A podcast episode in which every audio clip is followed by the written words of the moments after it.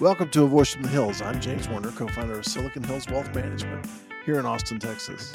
Our guest on today's podcast is Kevin Lozer. Kevin is the co-founder of Holistiplan.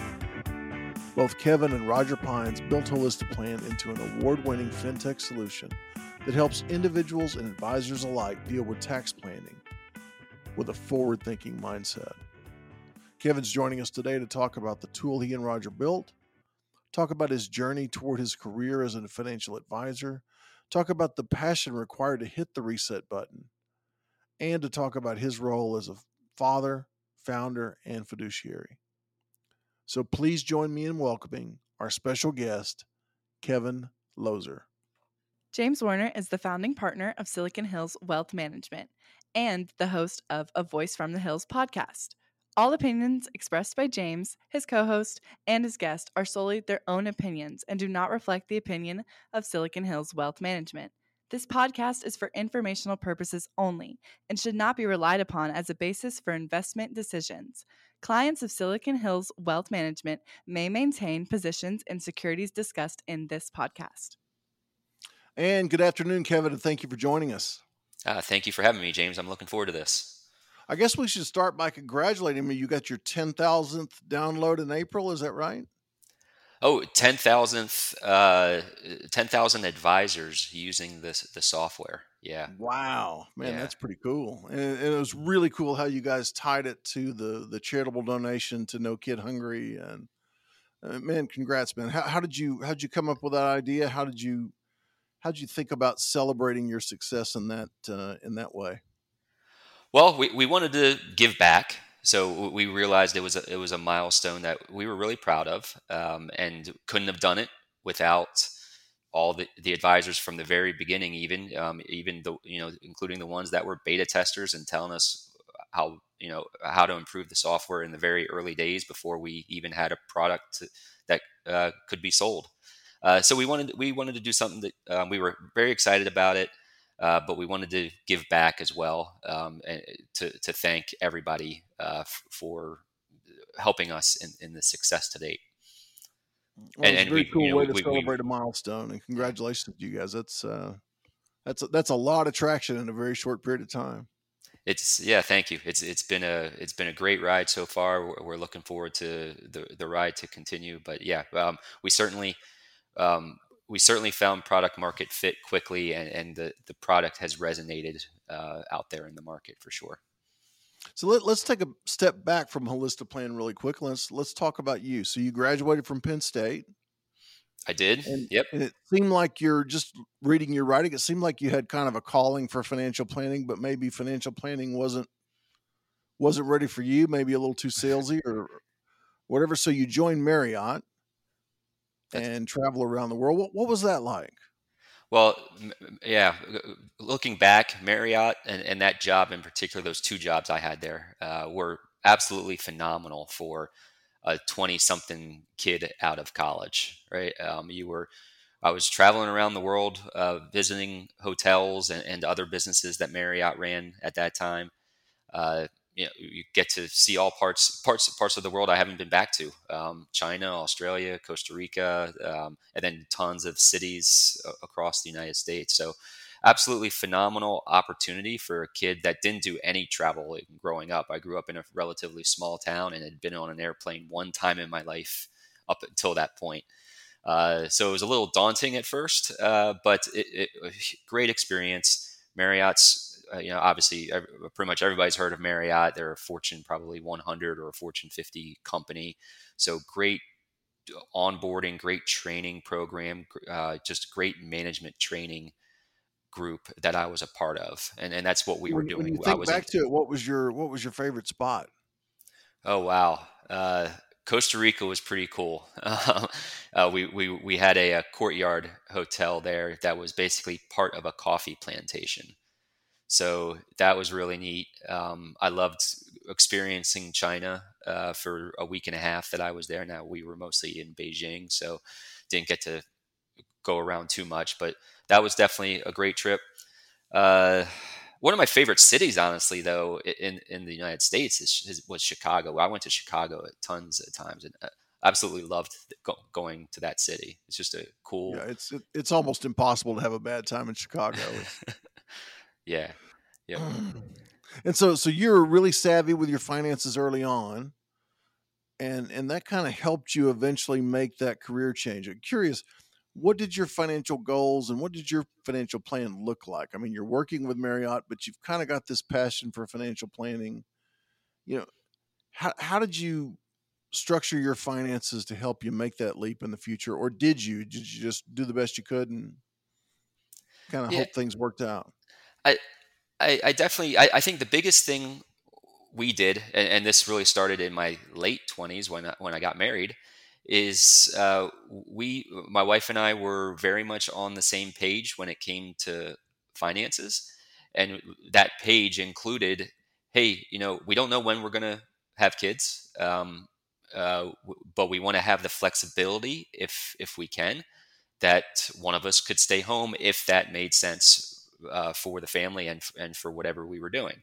So from the very beginning of you know, late 20s, when we got married, we decided we were in essence going to live off of one of our incomes as much as we could. So even when we bought our first house, while we were pre-approved for a much larger mortgage if we wanted to, because of we were dual income, no kids at that time, we decided let's buy a house that we could afford the mortgage if one of us wasn't working. And then that allowed us for several years, because we were dual income, no kids for first 6-7 years of our marriage. That allowed us to bank and save and invest, you know, almost a whole other salary. And that's really what I think. If I could pick one thing that it wasn't necessarily that I, you know, ran my plan through a financial planning software or even specifically knew that I was going to change careers when I was in my late 20s. I was climbing the corporate ladder. I was in my late 20s, fairly happy climbing the corporate ladder. I didn't necessarily have intentions to completely do a reset and change careers and go from making what I was making to zero for a little while. But we wanted that flexibility. And I think all the decisions we made financially, especially on the expense side, the budget side, revolved around, hey, let's try to live off of one salary the best we can. And so now you've got that financial flexibility. You've kind of made those sacrifices and now they're paying off in the ability just to give you more opportunities to consider more things. And so you decide to make the leap. You decide to go do what you love. How did that kind of play out when you and Amanda were talking about it? What helped you make that decision to leave the corporate world and go back into personal finance? Yeah, one was Amanda, my wife, was working. Again, we were living off of either one of our incomes at that time, so that certainly helped. That provides a tremendous amount of flexibility to start over again, which is basically what I was contemplating doing, because I knew, and we didn't have kids at the time, so it was either going to be that time, or what we discussed was, you know, maybe I do it, you know, as a second career in my, you know, follow the early retirement type of track where I retire early in my late 50s or early 60s from the corporate world after, you know, a 35-year career, and then do financial planning and start a business at that point. But it was something that I decided I wasn't really wasn't interested in waiting to do, and we could afford to do it. So I took the plunge and signed up for the CFP program at Georgetown here, which I'm not too far away from, and got the ball rolling on networking in the industry, trying to figure out how I wanted to get started. And so you get started, and then you fast forward after a few years, I guess, and you make another reset to kind of start your own firm. Which is it Oakton Financial? Is that? Yep, Oakton Financial. Yep, which is just named after a neighboring town here. Yeah, and so you decide to do that, which is kind of another reset in and of itself. Is that when Holistiplan started to take shape? It was about 6 to 9 months after I started Oakton.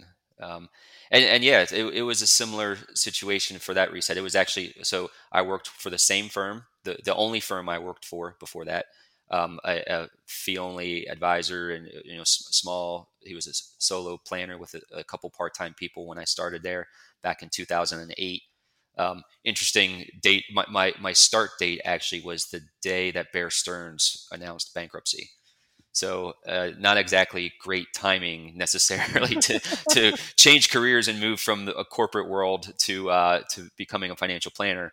Although I'll tell you what, that next year, and you know, that was going right in the heat of the financial crisis. Boy, did I learn a lot and learn how to deal with clients' emotions, even though I probably wasn't quite ready to deal with all that. I was new. I was still learning the business and learning financial planning, but starting with a small organization like that, where it was one advisor, basically, I got to be in client meetings relatively early on and have the advisor that I was working for and eventually partnered with mentor me and see how he reacted, see how he answered questions. So that was, while at first it didn't seem like great timing and I was kind of like, uh-oh, what did I do?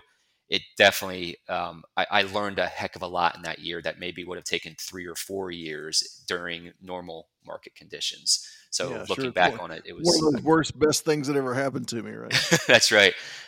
But yeah, fast forward then 10 years later, 2018, just decided that it was probably time to move on from that partnership. And I was interested in starting my own firm and doing a few things slightly differently.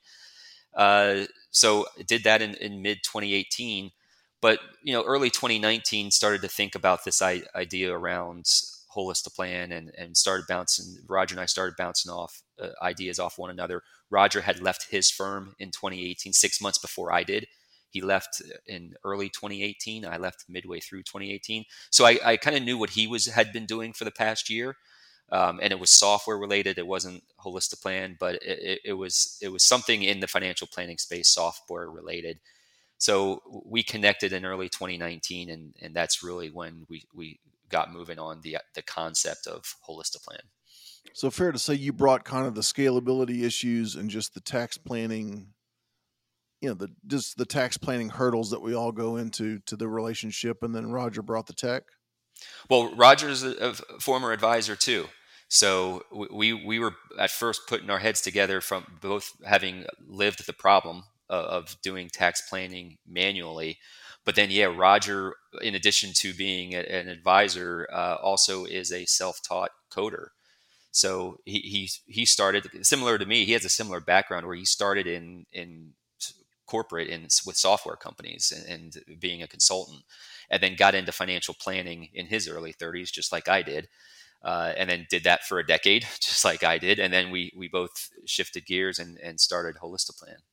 And so was it always the idea of Holistiplan in the beginning to be a standalone product that you might offer to other advisors, or was it, or did it start out as just a solution for you internally? No, it did always start as something that we thought we would be able to sell to other advisors. So we definitely had business inclinations from the very beginning. Like Roger wasn't an advisor anymore at that point. He was trying to and had been spending about a year or so trying to figure out what his next business was going to be. And I was recognizing that maybe I didn't want to build a large RIA. And we had this idea about scaling financial planning via technology and software. So that's how we really got started. But from the very beginning, we were using what we learned from not only our respective firms, but being involved in NAPFA. And that's how Roger and I met actually back in 2015. But knowing peers in our industry were also dealing with the same struggle. We thought we could build something that could solve the problem. But you guys just managed to crack the code a little bit. Yeah, I think so. And from the very beginning, we got our friends in the business that we've known for many years to beta test and tell us what was working, what wasn't working, what was helping, what wasn't helping. The very initial products, actually, that Roger and I worked on back in February and March at the very, very early days of 2019 wasn't tax related, and it had nothing to do with the OCR technology where you as the advisor get to upload a return and get something. It was data entry driven, and it was actually more on the insurance side than the tax planning side. So Holistiplan in itself was a little bit of a pivot. We pivoted pretty early. Once Roger kind of put the first prototype together, again, it was on the insurance side. It was a lot of fields to enter data for. And we were both thinking, well, who's going to do this? Is it the advisor? Is it the client? And then I was like, I don't think anybody's going to do it.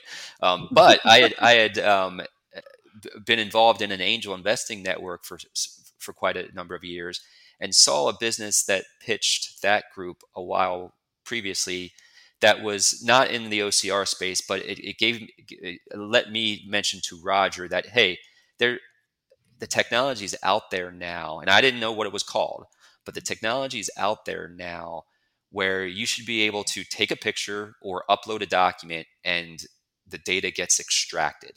Because I had seen something like that similar where you take a picture of a photo ID, your driver's license, and you can get a quote. So I said, what about that? That way the advisors don't have to enter data, or a client doesn't have to enter data. And then Roger's, give him credit, he's the one that kind of went back and did a lot of research and figured out the OCR technology. And that's, again, kind of like we were talking about earlier, once... that was sort of the game changer. Actually the hallmark of Holistiplan is that ease of data transfer. It is the OCR. It's like, let's just scan this, and then all of a sudden we already have work product. I mean, we can manipulate it after the fact, but the idea of, I think there's this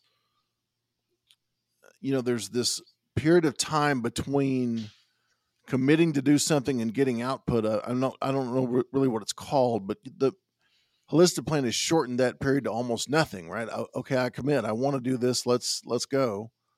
Okay, let's scan it, and now we have something. I mean, there's a very, very short window of upload time. I think that's maybe one of the hallmarks of it. I think my favorite piece is actually kind of that evaluation piece that you walk through. I call it the means test gauntlet. But it's really helpful in that it's one of the first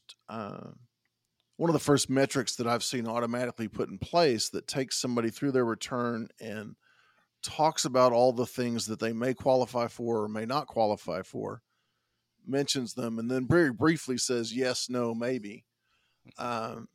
And to me, that really, for clients who've really gone through it, I mean, that is the one moment where they go, wow, there are a lot of things at play here in this tax return that maybe I didn't realize. Right. And so how did all that come into place? When you started, was it just computational was it just the computational things, or how did you decide to go in and add those different aspects to it where you had kind of that qualitative evaluation standard that you get with the program? Yeah, it started with Roger and my idea of, it was just that bullet point observations that are at the bottom of that report. And it was rudimentary. It wasn't really a deliverable at all. It was really more of an expert system where you upload a document and you get actionable observations or things to at least consider. It was, again, going back to thanking our beta testers and early adopters. It was feedback we received from some of our friends in the industry that said, yeah, this is great, fascinating, but I'd love to be able to put something in front of a client and turn it into a report. And that's when Roger and I went back to the drawing board a little bit and said, let's create a deliverable out of it. And what would be on that deliverable? What are all the things that we thought about and worried about and ticked and tied to when we would manually review a tax return? And the one you're referring to is, I think, that MAGI thresholds and all the various things, like, what are the limits for Roth conversion or IRA deductibility and net investment income tax? that was something that both Roger and I, in our respective firms, I had like this little cheat sheet of all the various brackets and all the various limits that I needed to be aware of. And I would have to just manually look at my rudimentary Excel spreadsheet and see what their taxable income in and quite honestly, unfortunately, sometimes incorrectly calculate MAGI in my spreadsheet because there's 6 different formulas for MAGI. There's about 6 or 7 different formulas. Right. It's kind of easy to miss it if you just do it offhand. Right. Yeah. So you know, again, this all kind of the premise was we were doing all this stuff manually and quite honestly, in hindsight, not 100% accurately. And when you identify those opportunities, and that's exactly what software is built for and created for, that thing that you're going to do, that repetitive process where you're going to get similar results or you want to look at similar statistics or similar results every single time. Yeah. And the other thing I noticed is that we tend to segment our tax planning into the problem of the day. You know, is it a Roth conversion? Is it, you know, are we looking at taxability of Social Security? Or are we looking at IRMA? What are we looking at, right? And so we tend to look at those things through a silo. And your program was the first one that, yes, if I want to look at it as a silo, that's fine. But you also have all these other things that come into play at the same time. And I think that's a huge component because I think most people that are dealing with their taxes are dealing with either a CPA or a tax preparer who is, for lack of a better word, just kind of bound by the past. I mean, they're always looking at that last year's return because that's what they're supposed to do. I mean, their charge is to build a correct and accurate and full representation of the client's taxable year for the prior year. And they would come to us for the forward planning, and maybe they would come to the CPA for the forward planning on a, you know, what would my retirement contribution be if this, and how much, why did I pay so much in taxes? You know, can I, you know, is there an offset for these capital gains? Am I paying 28%? Am I paying 20? What is QBI? I mean, there's always these like these one or two things that come up, right? But those things were hardly ever explained in a comprehensive fashion where you could see that maybe they all interrelated. Maybe my Roth conversion decision wasn't something that was made in isolation. Maybe as I'm making that, I can also think about, you know, these other things that are at play. And I think that's the hallmark of your program, because what it does is actually a very good complement to the CPA who's really trying to get that accurate representation. It's a really good curation of information for the advisor who's trying to forward plan, and it makes it very easy to share between the two. And so I think you've given us all the tool and the ability to be successful, and how we use it, I guess, is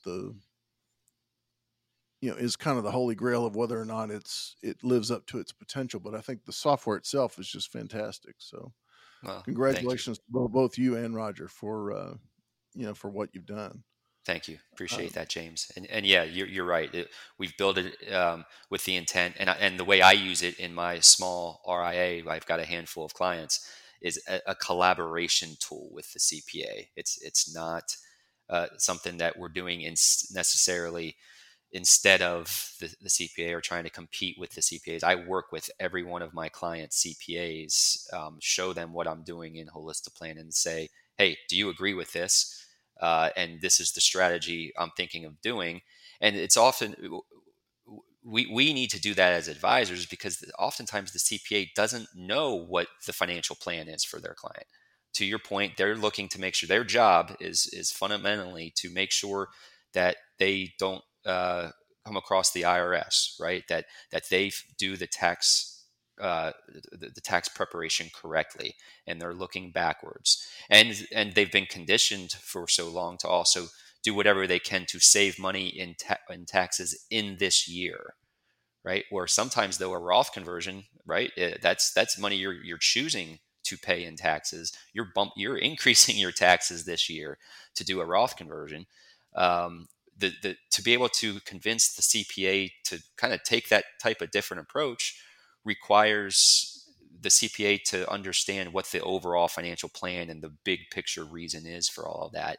And that's where the advisor and the client and the CPA can be working together to collaborate on that bigger picture. So as you utilize this as both a financial planner and a developer of the product, what's your favorite piece of functionality of Holistiplan? If you could only use one section, what would it be? Yeah, good question. I'm gonna cheat a little bit and say two, because I'll give you two. All right, one is the upload process, right? I think one of my favorite parts about it is the fact that I can just upload the PDF tax return, and I have all of that data entry in essence completed for me. I haven't had to enter a piece of information. So that's the first piece. But then after that, what I use the most is the what we call range calc screen, the range calculator. That's part of the scenario analysis tool that will show you, hey, if I add income to this given year to the scenario that I've built, where do I come across certain phase outs and thresholds that increase my marginal tax rate by a lot of times a much larger number than I anticipated. It identifies all of what Michael Kitces often called the tax torpedoes, I think was his terminology. The hidden little things in the tax code that is more than just the bracket that you're in, whether it's NIIT or I won't get into all the acronyms, but there are lots of different ways that a tax rate can sneak up on a consumer and go from 12% to 27% just like that with $1 of additional income. Or you mentioned IRMA. You go across an IRMA threshold. You go $1 over that IRMA threshold, and now you're paying higher Medicare premiums 2 years from now. You can't go backwards on that, and it's $1 difference. So being able to see that in a picture in the range calc screens to make sure that I'm not overdoing a Roth conversion or underdoing a donor advised fund strategy or whatever it may be, that to me is the most beneficial part of the software. So now for the most part, you've kind of got the federal 1040 nailed. I mean, it's I guess not the most standardized document in the world, but standardized enough where the OCR works. Mm-hmm. Are there plans in the works to bring that level of standardization down to states? Are there any particular states you're working on as you're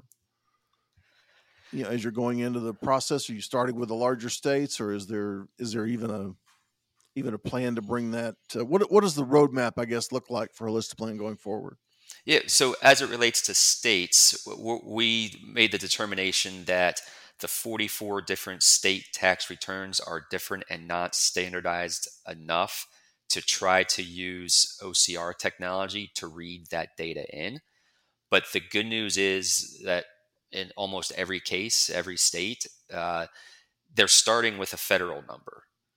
And in a lot of other cases, there aren't tons of additional state nuances associated with needing to read in all of that data.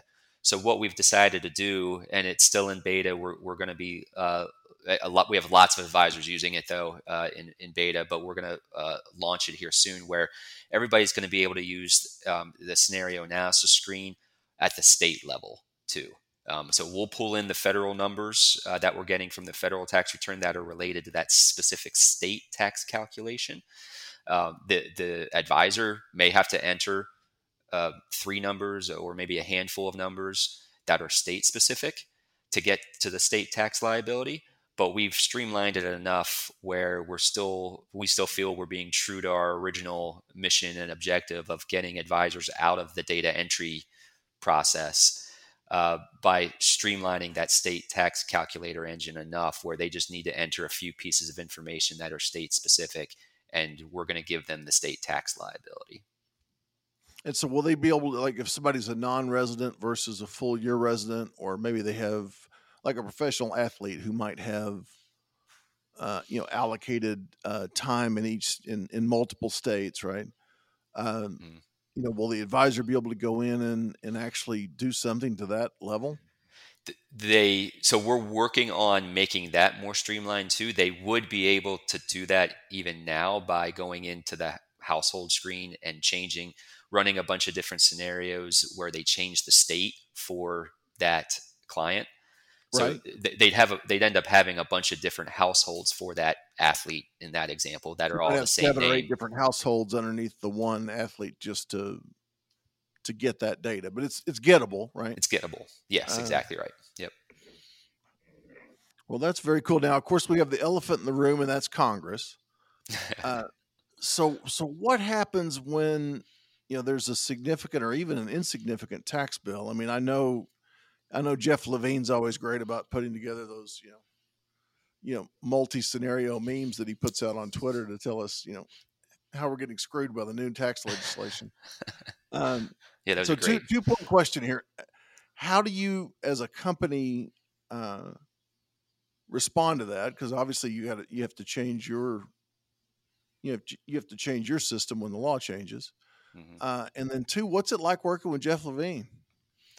Yeah, it's great. So you're right. You identified gate number 1 for us, which is Jeff lets us know when things are coming down the pike from a congressional and legislation standpoint, and helps digest all of that for us. And then it's up to our product development team. Then pretty much depending on how much changes, like Jeff and Roger, and we've got a couple other folks on the team that are digesting it and seeing how it impacts our calculations or our observations in product. And then once that's determined, we then decide, okay, is this big enough changes or we need the entire product development team to stop what they're doing and start coding this stuff? Or is it something that a subset of our team can do and we still get it out there? Because one of the things we've been adamant about and have delivered on from the very beginning is when there are those types of legislation changes, and there's been several, the CARES Act, the SECURE Act, the one, I forget the name of it, that was at the end of 2021. We are adamant about getting that into our software in the shortest amount of time possible. And so far we've done all of those.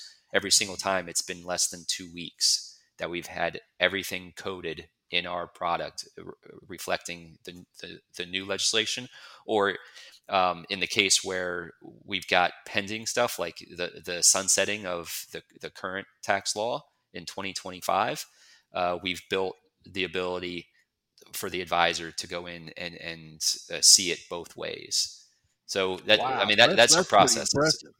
Yeah, so stop everything. From the time we've got new tax legislation till the time you're live and ready to go is 2 weeks. It has been thus far. Yeah. Now, if legislation, wow. if there's a whole nother rewrite, then who knows? But yeah, so far that's the case. Well, I know past performance isn't indicative of a future result, but still, I mean that's shockingly good. I'm amazed. Awesome work.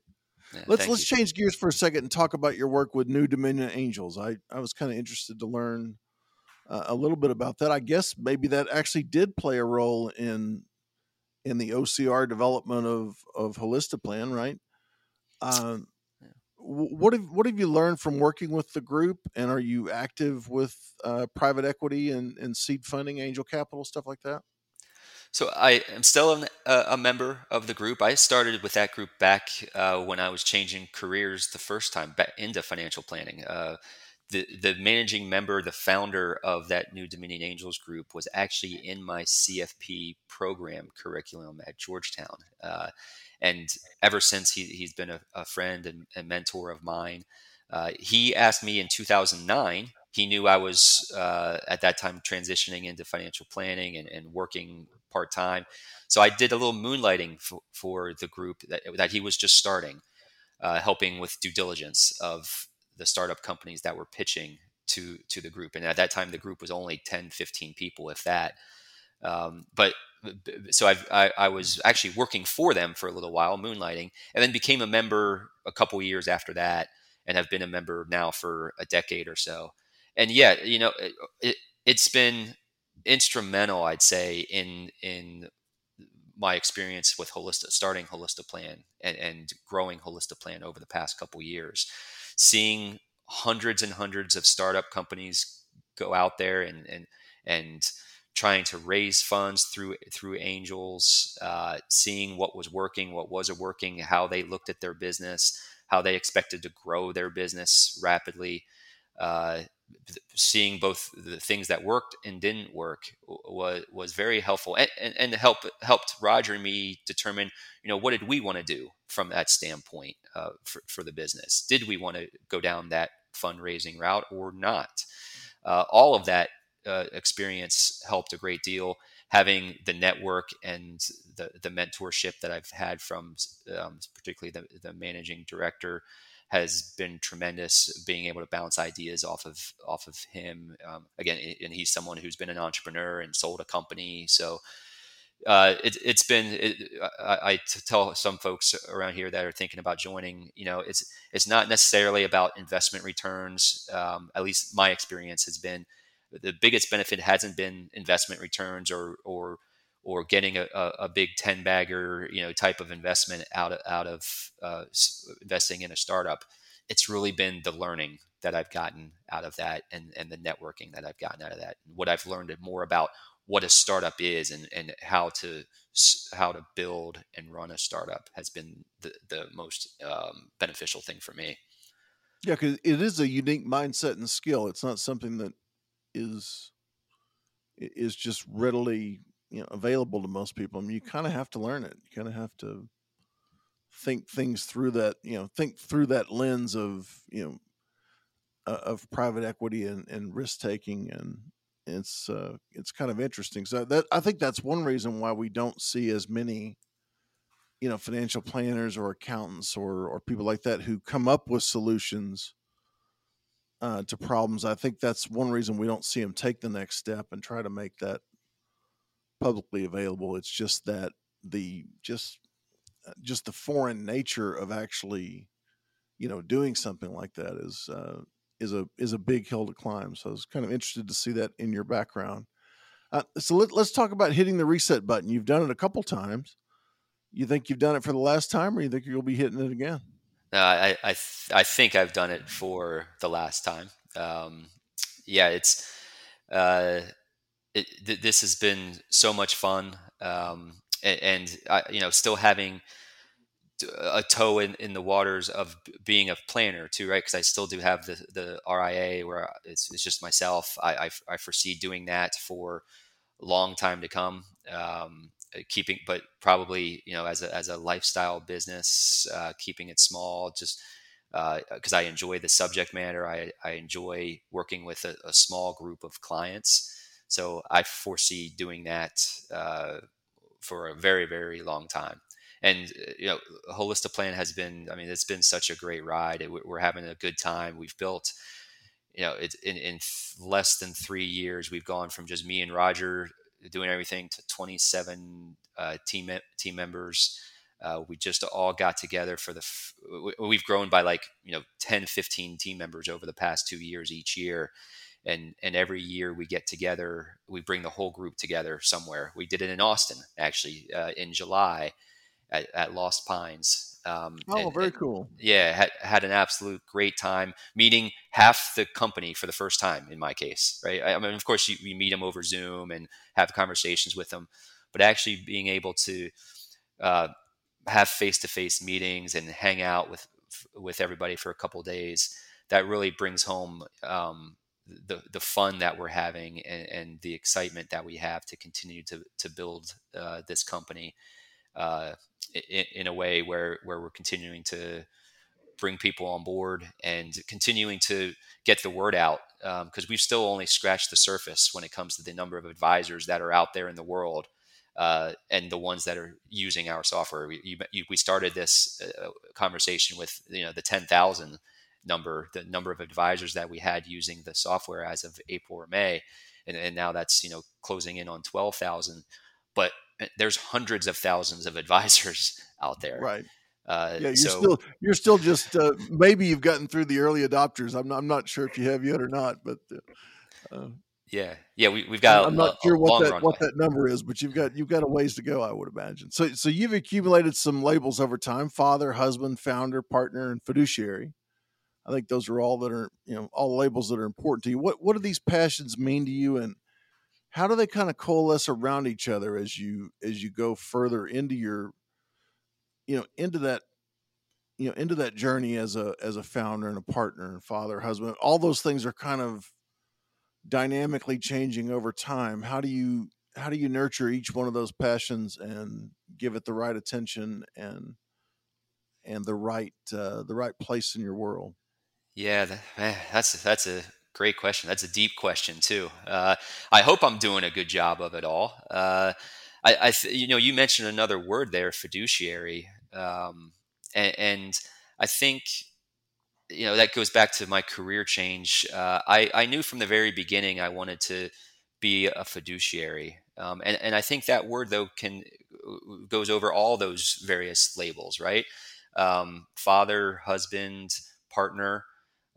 You oftentimes you need to maybe sacrifice a little bit of what you would ideally do if you were all by yourself, or what you absolutely would want to do or think you should do, and work it out with your partners or spouses or in kids, and put them first, like you're doing as a fiduciary advisor. You're putting your clients first, and that's always above your own interests, and that's always resonated with me.